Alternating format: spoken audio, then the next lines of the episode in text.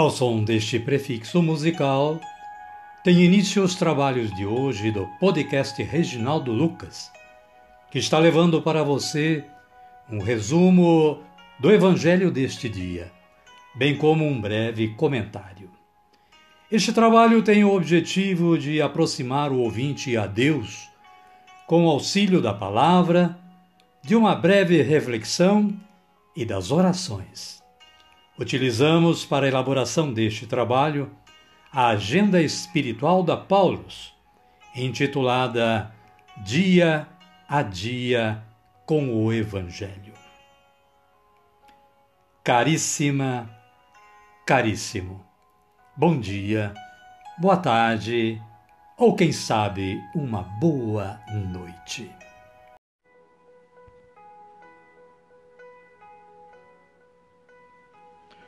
Hoje é 6 de junho de 2022, segunda-feira, depois de Pentecostes, décima semana do tempo comum. São Norberto é o nosso santo do dia. São Norberto, de nacionalidade alemã, nasceu no ano de 1080, numa família de nobres. Bem jovem, foi ordenado subdiácono, tendo sido conselheiro pessoal na corte imperial. Apesar da vida mundana desse período, Norberto assumiu uma vida nova depois de passar por acidente que quase o levou à morte. Arrependeu-se e passou a levar uma vida de penitência. Ordenado diácono e em seguida sacerdote, peregrinou pelo país pregando a palavra de Deus denunciando os abusos dos clérigos e reconciliando inimigos. Foi fundador de uma comunidade religiosa na regra de Santo Agostinho, de vida austera, extrema pobreza e oração. Chegou a arcebispo, tendo lutado pela liberdade da Igreja. Considerado apóstolo da Eucaristia, celebrava a missa diariamente, em época que ainda não era costume, viajando a pé pela Europa, pois abrira mão de tudo que possuía, retendo apenas os artigos necessários para a celebração. São Norberto, apóstolo da Eucaristia, rogai por nós. Caríssima e caríssimo. As leituras da liturgia de hoje são as seguintes: Gênesis, capítulo 3, versículos 9 a 15 e versículo 20. O pecado original. O salmo é 86, versículos 1 a 3, versículo 5 e versículo 7. Título: Deus ama a sua, a sua cidade. Antífona dizem coisas gloriosas da cidade do Senhor.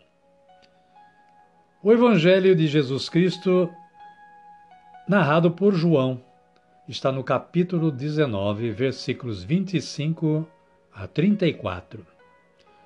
Tudo está consumado. O versículo 30 diz o seguinte: Quando ele, Jesus, tomou o vinagre, disse: Tudo está consumado. E, inclinando a cabeça, entregou o Espírito. Amada, amado de Deus, invoquemos o poder do Santo Espírito rezando esta oração. Vinde, Espírito Santo, e enchei os corações dos vossos fiéis, e acendei neles o fogo do vosso amor. Enviai o vosso Espírito, e tudo será criado, e renovareis a face da terra. Oremos. Ó Deus, que instruístes os corações dos vossos fiéis com a luz do Espírito Santo, fazei que apreciemos retamente todas as coisas, segundo o mesmo Espírito, e gozemos sempre da sua consolação. Por Cristo, Senhor nosso. Amém. Agora sim. Agora estamos preparados para dar continuidade ao nosso trabalho de hoje. Convido a você que está aí sintonizado com o podcast Reginaldo Lucas e a todos quantos estejam também sintonizados para acolherem o Santo Evangelho ouvindo este cântico de aclamação.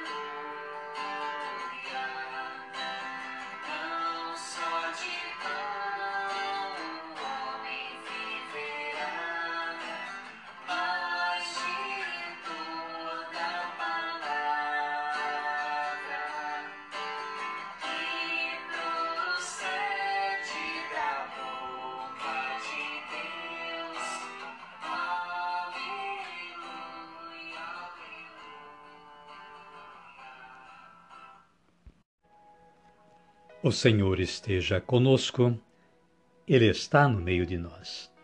Evangelho de Jesus Cristo segundo João. Glória a vós, Senhor.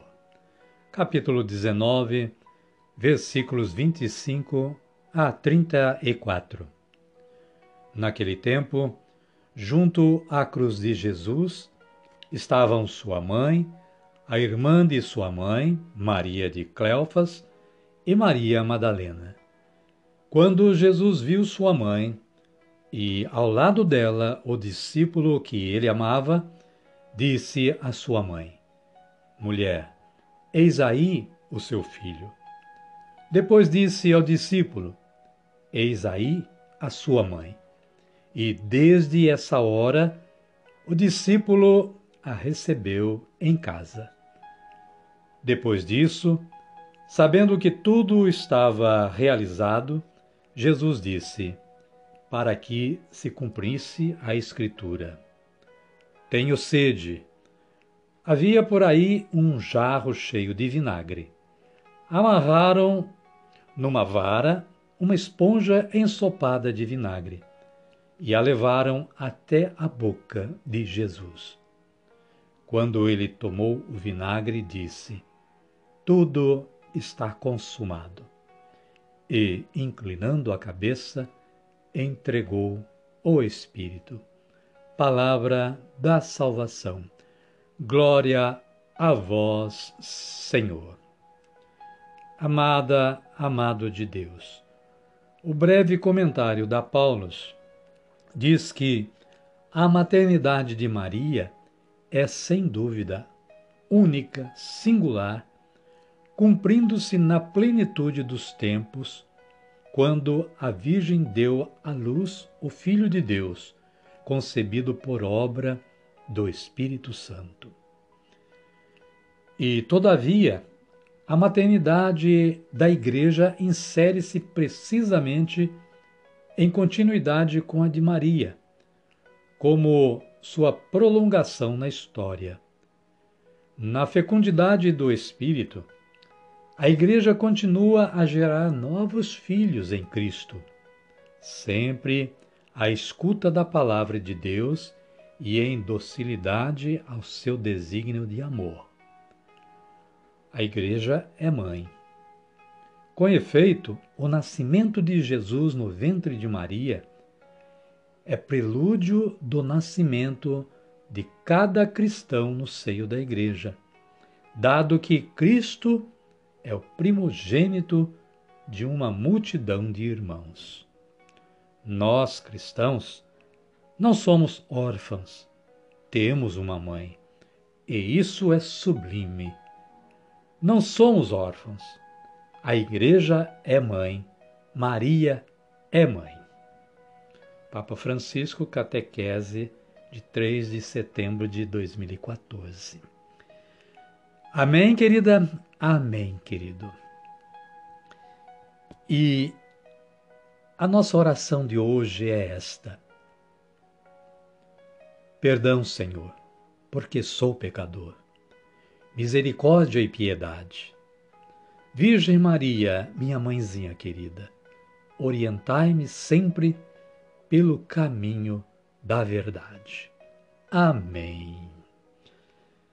E agora convido a todos para, erguendo os braços aos céus, oremos como Jesus nos ensinou a orar. Pai nosso que estais nos céus, santificado seja o vosso nome. Venha a nós o vosso reino, seja feita a vossa vontade, assim na terra como no céu. O pão nosso de cada dia nos dai hoje. Perdoai-nos as nossas ofensas, assim como nós perdoamos a quem nos tem ofendido. E não nos deixeis cair em tentação, mas livrai-nos do mal. Amém. E desta forma, chegamos ao final do nosso trabalho de hoje. Agradecidos que somos a Deus, em primeiro lugar, porque Ele nos deu a força de trabalho, a força necessária para realizar este objetivo na vida. Mas agradecidos também a você que esteve aí ou está aí, continua aí, sintonizado com o podcast Reginaldo Lucas, ouvindo a palavra de Deus. Conto com o seu trabalho de compartilhamento deste trabalho. Desejo que você e sua família continuem tendo um bom dia, uma boa tarde ou uma boa noite, quem sabe. E que este início de semana, começado ontem, com o domingo de Pentecostes, siga de maneira muito abençoada a você e a todos que nos ouvem. Desejo que a paz do nosso Senhor Jesus Cristo esteja sempre com você e sua família e até amanhã, se Deus nos permitir.